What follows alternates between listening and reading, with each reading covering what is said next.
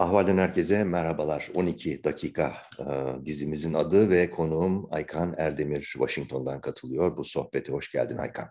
Hoş bulduk. Yoğun bir gündem içerisindeyiz ve sürükleniyoruz adeta. Ukrayna işgali, Ukrayna'daki Rus işgali bir tarafta, e, mülteci krizi öbür tarafta e, ve bunun tabii uzantısı olarak yoğun bir diplomasi trafiği söz konusu. Ee, dışarıdan bakarak e, Türkiye'nin e, Rusya, Ukrayna, NATO, Avrupa Birliği ile ilişkileri ve bu gittikçe karmaşıklaşan dünyada Ankara'nın e, izlediği çizgi. Biraz bunun üzerinde duralım. Şuradan başlayalım. Şu ana kadar tabii iki haftayı geçti işgal başlayalı ve gitgide karmaşıklaşan bir tabloyla karşı karşıyayız. NATO üyesi Türkiye Avrupa Birliği e, üyelik adayı Türkiye, e, tabii Batı sisteminin hala kağıt üzerinde de olsa parçası olan bir Türkiye'den söz ediyoruz. Yoğun bir yaptırım e, sisteminden söz ediyoruz Rusya'ya karşı ve Ankara'nın izlemekte olduğu kimi gözlemcilerin işte başarılı denge politikası diye nitelendirdiği bir durum e, ile karşı karşıyayız. Gerçekten öyle mi? Nasıl görülüyor dışarıdan bakıldığı zaman durum? Şimdi aslında bir yandan e, durumun dışarıdan nasıl görüldüğü meselesi var. Bir yandan da durumun e, aslen ne durumda olduğu meselesi var. Eğer e, batılı yetkililerin açıklamaları ve e, batı basınındaki değerlendirmelere bakarsak, hani Türkiye e, oldukça başarılı bir denge politikası götürüyor. E, ve batılı müttefikleri de e, elini daha fazla taşın altına koyması için yüreklendirici açıklamalar yapıyor. Yani pozitif mesajlarla Türkiye'yi yüreklendirmeye çalışıyor. Ama e, bir de asıl sahada ne olduğuna bakarsak e, bence Türkiye diğer NATO ülkelerinden e, oldukça açık bir şekilde ayrışmakta. Hani dolayısıyla e, hani denge politikası derken e, burada hani İngilizce iki farklı kavram var aslında. Hani balancing act var, fence sitting var. Yani buradaki ikinci kavram aslında daha çok kararsız kalma, ortada kalmayı vurgulayan bir Bir de üçüncü kavram. bir kavram var biliyorsun, brinkmanship. evet. Yani şimdi burada bence şöyle bir ayrışma yaşandı. Hani burada aslında sahadaki gerçekler üzerine meseleyi inşa edersek daha sağlıklı olacak. Hani yorum değil de gerçeklere bakalım. Türkiye Rusya'ya herhangi bir yaptırım uygulamadı yaptırımlara karşı olduğunu da yüksek sesle dile getirdi. Bu daha önceki İran ve Venezuela yaptırımlarına karşı olduğu açıklamalarıyla paralel bir açıklama. Yani e, liberal batı küresel sisteminin e, hani bu anlamda karşısında net bir duruş sergilemeye devam ediyor. Ankara aynı zamanda karşısında hava diyorsun. Karşısında. karşısında. Karşısında. Çünkü bu yaptırımları e, e, Erdoğan hükümeti yaptırımları hani Batı'nın e, empoze ettiği e, yasa dışı bazı girişimler olarak nitelendiriyor ve bu noktada da İran'la, Rusya ile ve Venezuela ile aynı çizgide ve bu çizgiyi devam ettiriyor. İkinci mesele Türkiye Rusya'ya hava sahasını kapatmadı ve askeri uçakların hala işte Rusya'dan e, Esad rejimini e, beslemeye, desteklemeye gidip geldiğini görüyoruz. Ee, üçüncü mesele e, e, Avrupa Konseyi'nde e, Rusya'nın üyeliğinin dondurulması noktasında yine Türkiye çekimser oy kullandı ve diğer Avrupa Konseyi'ndeki demokratik ülkelerden ayrıştı. Birleşmiş Bunun Milletler da, Genel Kurulu'nda ama evet oyu kullandı. Evet, Birleşmiş Milletler'de e, sembolik bir oylama olduğu için orada e, daha doğru noktada durdu. Şimdi gelelim esas meseleye Montre meselesine. Çünkü bu konu Batı'da en yanlış anlaşılan mesele. Batı basınında ve Batı başkentlerinde. E, çünkü Türkiye'nin Montre açıklamasından dakikalar sonra Blinken Çavuşoğlu'nu aradı. Yani e, ve bu iki Dışişleri Bakanı arasındaki konuşmada Amerika'nın Türkiye'ye teşekkür ettiğini gördük. E, ya burada Blinken gerçekten meseleyi kavrayamadı ya da kavradı ve görmezden geliyor. Çünkü asıl doğru açıklama iki gün sonra Rusya'nın Ankara Büyükelçisi'nden geldi ve Ankara'nın takındığı pozisyon nedeniyle memnuniyetini ifade etti Kremlin. Şimdi burada Rusya haklı. Şu nedenle haklı. Çünkü Türkiye Montreux'deki 19. maddeyi uygulayarak boğazları yalnızca Rus ve Ukrayna gemilerine kapatabilecekken 21. maddeyi de uygulayarak NATO gemilerine kapadı. Dolayısıyla burada Rusya'ya verilmiş çok önemli bir ödün var. Çok önemli bir ödül var. Ve bu anlamda da Rus Büyükelçisi'nin teşekkürü doğru bir teşekkür. Ama Blinken'ın teşekkürü akıl almaz bir teşekkür. Hani dolayısıyla da burada yani bir yandan gerçeklere bakarken yani Ankara'nın e, nasıl NATO'dan ayrıştığını, hani müttefiklerine pek çok açıdan katılmadığını görürken diğer yandan da Erdoğan hükümetinin batıdaki algısının aslında o derece sorunlu olmadığını görüyoruz. Hani bunun da iki açıklaması olabilir. Hani burada keseyim. Birinci açıklama e, gerçekten batıda bir şuursuzluk var. Meseleyi kavrayamama var. Ya da e, meseleyi kavrayıp e, ya Türkiye'yi ancak biz pozitif mesajlarla biraz daha somut adımlar atmaya yönlendirebiliriz. Hani dolayısıyla sanki bir sorun yokmuş gibi yapalım e, demeye devam ediyorlar. Ya da meseleyi e, erteleme, erteleme, öteleme mi var? Öyle de söylenebilir mi? Şöyle söyleyeyim yani burada ertelemeden ayrı şu olabilir. E, günün sonunda e, her ne kadar e, Türkiye'de Dışişleri Bakan Yardımcısı bizim Ukrayna'ya bir askeri yardımımız yok ve e, SİHA'lar da Türkiye'de bir özel şirketin Ukrayna'ya sattığı ürünler dediyse de e, Türkiye'den askeri nakliye uçakları aracılığıyla SİHA ve belli akıllı mühimmatın Polonya'ya taşındığını biliyoruz. E, ve dolayısıyla e, belki de Batı e, hani burada Erdoğan'ın e, yapmakta olduğu dolaylı yoldan e, bir askeri yardım demeyelim de ticareti, bir askeri ihracatı desteklemek istiyor. Bunu önemsiyor. Hani ve dolayısıyla e, diğer bütün e, Ankara'nın ne diyelim eksikliklerini ya da NATO müttefiklerinden ayrışmasını e, görmezden gelmeye çalışıyor. Ve belki de önümüzdeki süreçte de Erdoğan'ın biraz daha elini taşın altına koyacağını umuyor. E, fakat hani bu ne derece e, ayakları yere basan e, bir öngörü bilemiyorum. Peki e, doğru okuma açısından yani pek çok kişinin e, batıda, batı diye mi dışarıda e, çünkü bunların arasında Asya ülkeleri de var.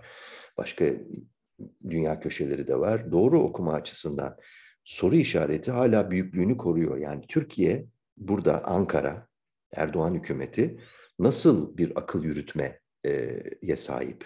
Strateji var mı ortaya yerde? Bu savaş başlayalı beri ortaya koyduğu e, tablo, izlediği tercihleri ne anlatıyor bize? Bir şey çıkıyor mu buradan yoksa sadece yine günü kurtarma e, durumu mu söz konusu? Şimdi kriz öncesine bakarsak Erdoğan'ın genel stratejisi Rusya'yı bir kaldıraç olarak kullanıp NATO ile ilişkilerde yani adeta şantaj aracı olarak kullanmaktı.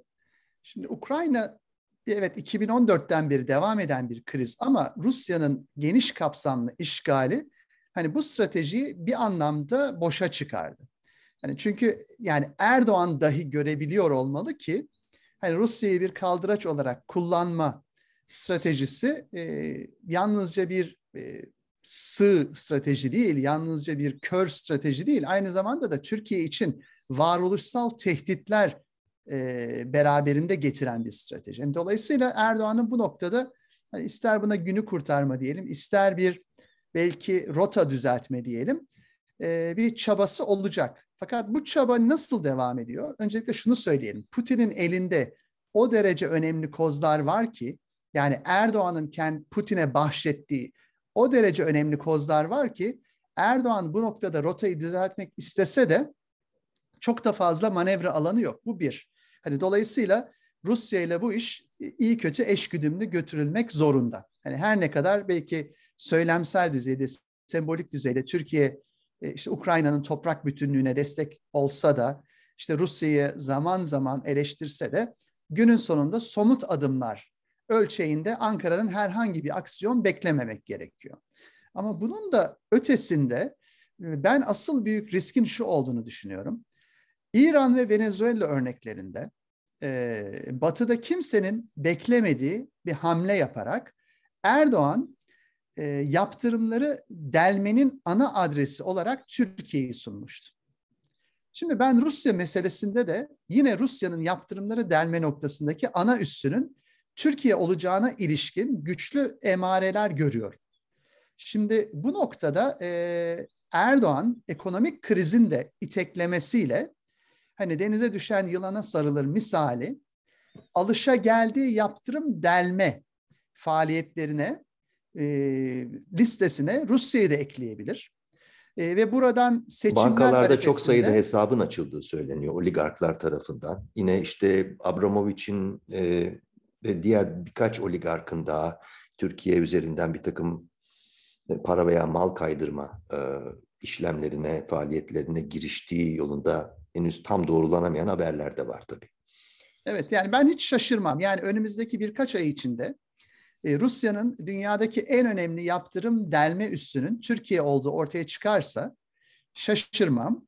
Ve tıpkı nasıl başta Washington olmak üzere batılı başkentler İran ve Venezuela örneklerinde uyudularsa yani Erdoğan'ın faaliyetlerini önce gözden kaçırıp sonra yumuşak mesajlarla durdurmaya çalışıp sonra da başarısız oldularsa hani burada da benzeri bir sonuç olabilir diye düşünüyorum ve mevcut ilişki şeklinin ve mevcut e, iletişim üslubunun da Erdoğan'ı yüreklendirici olduğunu düşünüyorum. Yani Erdoğan bir kez daha hani ben kurnaz dış politika yaklaşımımla hani bu saf batılı e, muadillerimi, partnerlerimi, müttefiklerimi yine kandırırım, yine uyuturum. Suya götürür, susuz yine, getiririm. Evet, suya götürür, susuz getiririm. Buradan ben yine karlı çıkarım. Bu arada da ekonomik anlamda da belki seçimleri kurtarırım diye düşünecektir.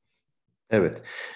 Gelelim e, diğer taraftan tabii yani pek çok başka lider e, işte Ukrayna'yı ziyaret etti. Birkaç tanesi Moskova'ya gitti geldi. Erdoğan yerinden kımıldamadı Ankara'da. Ee, ve yani Afrika'ya gitmişti en son. İlgisi yok tabii e, savaş e, alanıyla. E, ve bir anlamda herkes ona geldi son dönemde. Yani e, işte Antalya'daki diplomasi forumunda Rus ve Ukrayna Dışişleri Bakanları buluştular. Ermenistan Dışişleri Bakanı oraya geldi. El sıkışma fotoğrafları oldu. Ama en önemlisi peş peşe Stoltenberg yani NATO Genel Sekreteri, işte Yunanistan Başbakanı Konstantin Mitsotakis, İsrail Cumhurbaşkanı Herzog ve en son olarak da Almanya Şansölyesi Olaf, Olaf, Olaf Scholz geldiler. Şimdi bu yani bir anlamda ayağına geliyorlar tablosu var orta yerde ve tabii bu bir şekilde iç kamuoyuna da bu şekilde sunuluyor. Ama bu görüşmeler önemli tabii e, krizin iyice alevlendiği, savaşın iyice koyulaştığı bir dönemde bu ziyaretler peş peşe e, bir, bir, bir resim sunuyor bize. Ne anlam taşıyor bu? Yani e, Mitsotakis için belki e, turizmi kurtarmak, işte tam fırsat bu fırsattır deyip e, Erdoğan'ı yatıştırmak olabilir. Herzog'un ki senin yorumuna bağlı nasıl yorumlayacaksın? Ama Ermenistan, İsrail, Yunanistan ve Almanya. Dört önemli ülke Türkiye'nin iç dış, dış dünyayla ilişkileri bakımından. Nasıl yorumlayacağız bunu? Bir bütün olarak buna, baktığımızda. Ben buna iki yönlü yaklaşıyorum. Hani bir talep yönlü, bir arz yönlü. Arz yönlü tarafı işte Antalya e, Dış Politika Forumu örneğinde görüldüğü gibi hani Türkiye'nin bir anlamda kendini e, bu tip diplomatik faaliyetlerde e, öne çıkaran, vitrine taşıyan girişimleri ve burada bunun bu arz boyutlu açıklaması. Ama bir de talep boyutlu açıklaması var. O da şu, e, Türkiye'nin jeopolitik anlamda borsası yükseliyor. Değeri yükseliyor ve dolayısıyla da e, yani Türkiye'yi doğru yöne kanalize etmek için yani Rusya karşısında biraz daha fazla aksiyon alır hale getirmek için de hani önemli bir ilgi var. E, dolayısıyla da hani bu iletişim kanallarının bir anlamda e, güçlenmesi biraz bununla da ilgili. Bir de e, şunu unutmayalım, e, Türkiye'nin özellikle İsrail ve Ermenistan'la ilişkilerinde hani tamamen Washington endeksli hani bir Ankara stratejisi var. E, bunu nereden biliyoruz? Örneğin e, işte e, dün yani 14 Mart e, itibariyle Washington'da e, Türkiye Büyükelçisi'nin rezidansında gerçekleşen e, ve Amerika'daki çeşitli e, Yahudi kuruluşlarının ve önde gelen liderlerinin davet edildiği bir toplantıya davet metninde yalnızca Türkiye'nin İsrail ile ilişkilerini değil, Ermenistan'la olan girişimi de vurgulanmıştı. Yani dolayısıyla Washington'da çok net şöyle bir mesaj veriliyor. E, Türkiye İsrail'le ve Ermenistan'la ilişkileri normalleştirmeye çalışıyor. E, bakın Mitsotakis de işte Türkiye'ye geldi. Yani buna Yunanistan'ı da katabiliriz tabii. Çünkü e, evet. Yunan lobisi de çok güçlü Washington'da. İşte şöyle algılıyor Ankara. Benim e, Amerika'daki sıkıntılarımın başında Ermeni, Yahudi ve Yunan lobileri geliyor. Dolayısıyla ben eğer böyle vitrini yeniden düzenlersem e, Amerika'daki Ermeni, Yunan ve Yahudi lobileri de e, kaldıracaktır. İlk aşamada bu F-16'ları ve F-16 modernizasyon kitlerini bana getirecektir. İkinci aşamada belki Patriot'lar ve F-35'leri getirecektir. Hatta bu öyle olumlu bir süreç olacaktır ki S-400'ler noktasında ben ödün vermeden de hani bu ödüllere ulaşacağım düşünüşü var. Şimdi bu tabii son derece sığ bir Washington okuması. E, çünkü dün e, Türkiye e, Büyükelçisi'nin toplantısıyla eş zamanlı olarak Delphi Forumu'nun da çok büyük bir e, toplantısı vardı ve burada e, Yunanistan ve Kıbrıs'tan konukların yanı sıra İsrail'den de e, konuklar vardı ve Amerikan Kongresi'nden de konuklar vardı. İşte Senato'dan Dış İlişkiler e, Komisyonu Başkanı Senatör Menendez de oradaydı. Dolayısıyla bu 3 artı 1 formatı yani İsrail, Kıbrıs, Yunanistan artı Amerika formatına uygun bir şekilde hani son derece üst düzey e, bir zirve yapıldı. Onun yemeği vardı, konuşmaları vardı. Ve orada e, Menendez'in çok net bir mesajı vardı. Türkiye'nin S-400 başta olmak üzere temel bazı adımları atmadan tamamıyla e, kongrede kendi başkanı olduğu komisyonun uhdesinde olan silah ihracatları noktasında herhangi bir adımın atılamayacağını belirtti. Bunun altını çizdi. Ve şu açıdan bu önemli. Çünkü bu toplantıda hani Ankara'nın gözüyle yalnızca Yahudi lobisi yoktu, Yunan lobisi yoktu. Hani bizzat e, kongre üyeleri de vardı. Yani hem temsilciler meclis üyeleri vardı hem senato üyeleri vardı. Şimdi buradan şu mesajı çıkarmalıyız. E, Washington'ı İslamcı komplocu bir gözle yalnızca lobiler üzerinden okumak siyasetin nasıl çalıştığını tamamıyla gözden kaçırmak demek. Ee, yani siz e, Herzog'u Ankara'da ağırladığınız zaman ve 24 saat içinde de hadi artık bize F-16'ları verin dediğiniz zaman biraz gülünç duruma düşüyorsunuz. Çünkü bu da bir başka tür antisemitizm. Hani buradaki yorumlama hani Erdoğan zannediyor ki Herzog'u ağırladım. Hadi artık Yahudi lobisi düğmeye bassın benim istediklerimi versin. Hani buradaki algı ne?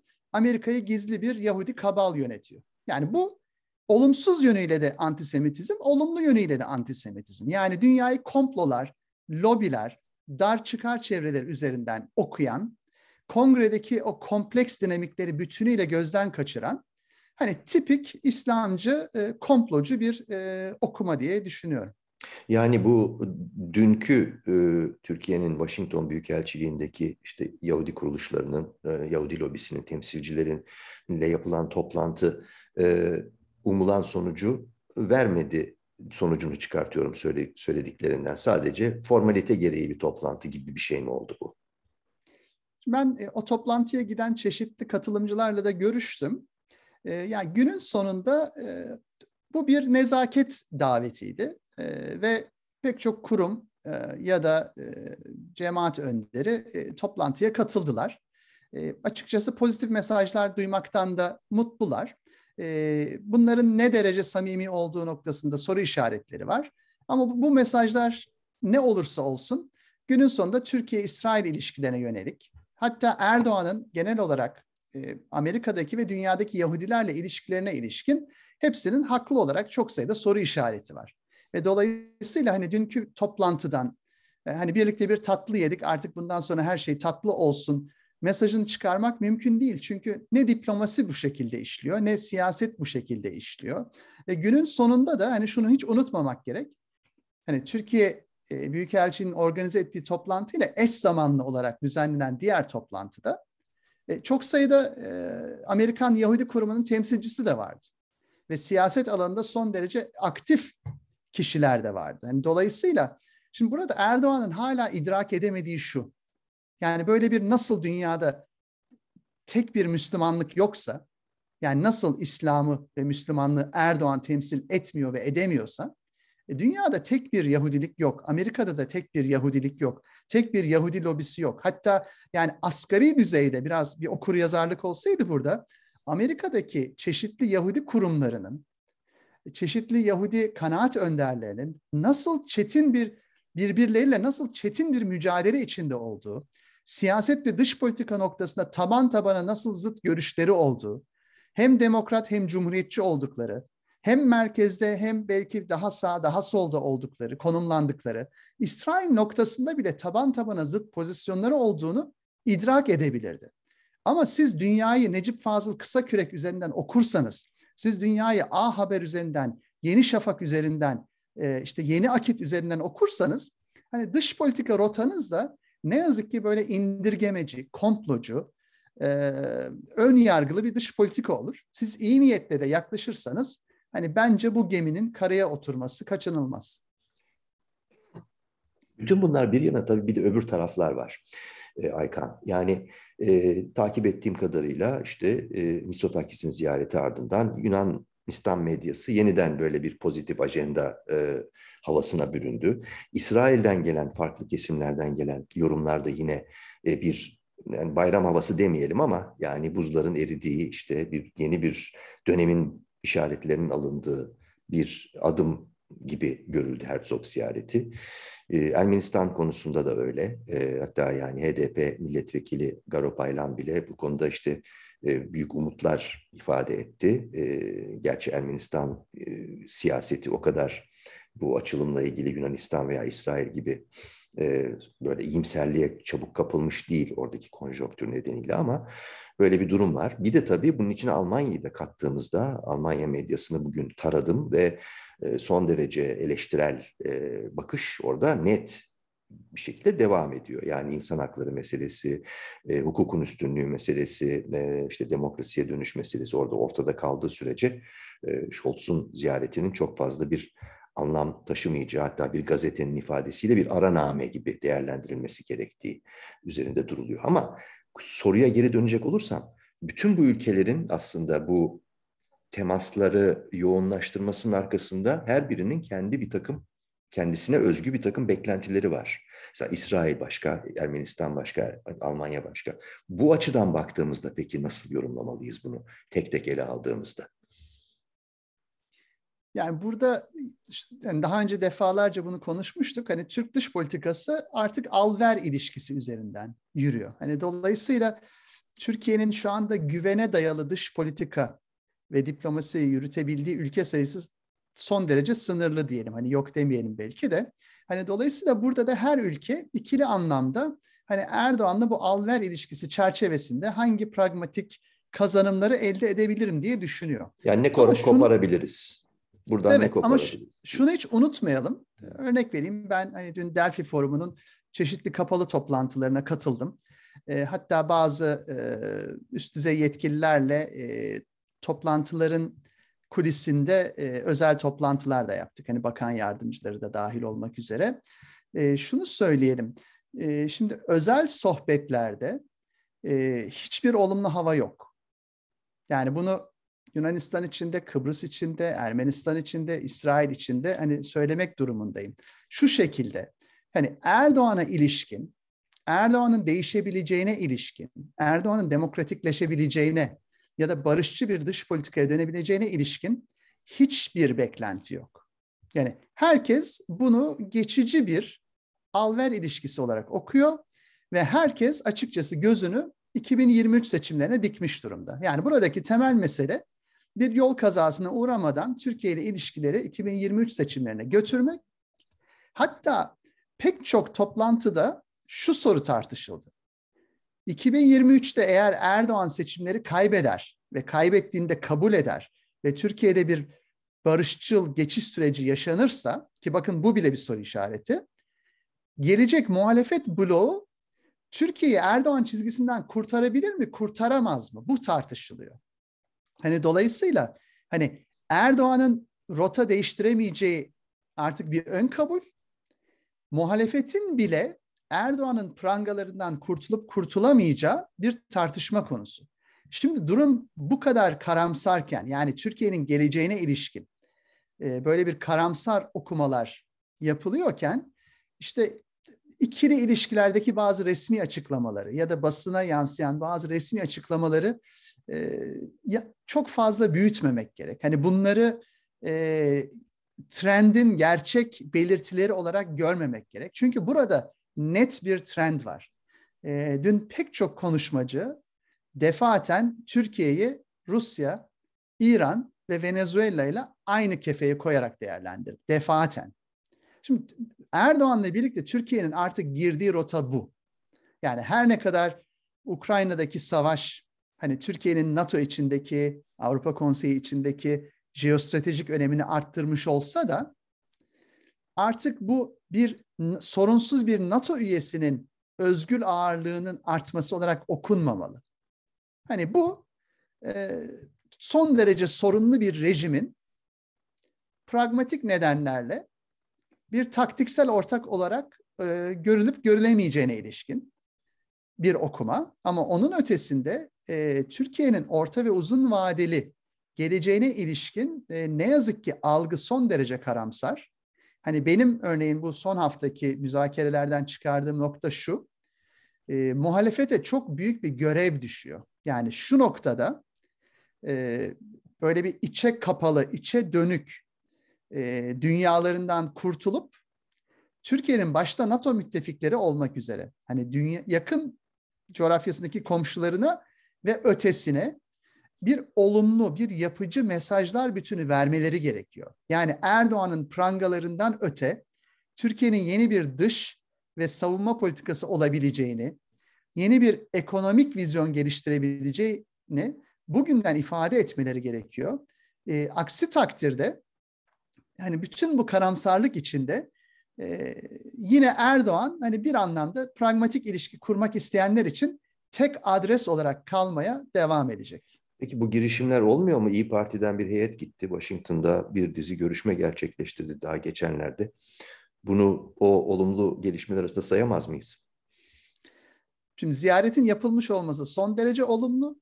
Hani tıpkı benim milletvekili olduğum dönemde hani yanılmıyorsam 36 yıl aradan sonra bir CHP genel başkanının Amerika'yı ziyaret etmesi gibi. Bunlar son derece olumlu gelişmeler. Ama aynı zamanda da işte yol kazaları oluyor.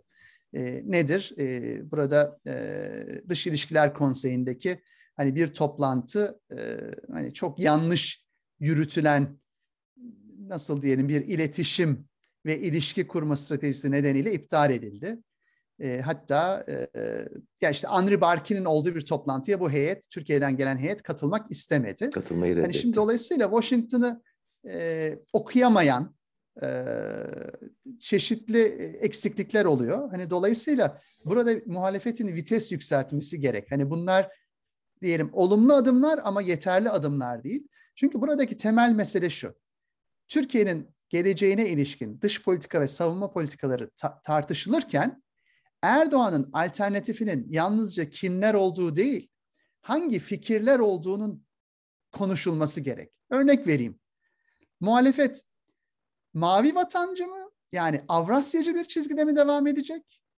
Yoksa mavi vatan öncesi e, Türkiye'de Dışişleri Bakanlığı'nın savunduğu görece çok, çok daha makul politikalara geri mi dönecek? E, ya da e, Kıbrıs'ta Türkiye'nin on yıllardır savunduğu hani iki toplumlu, iki bölgeli federal çözüme geri mi dönülecek?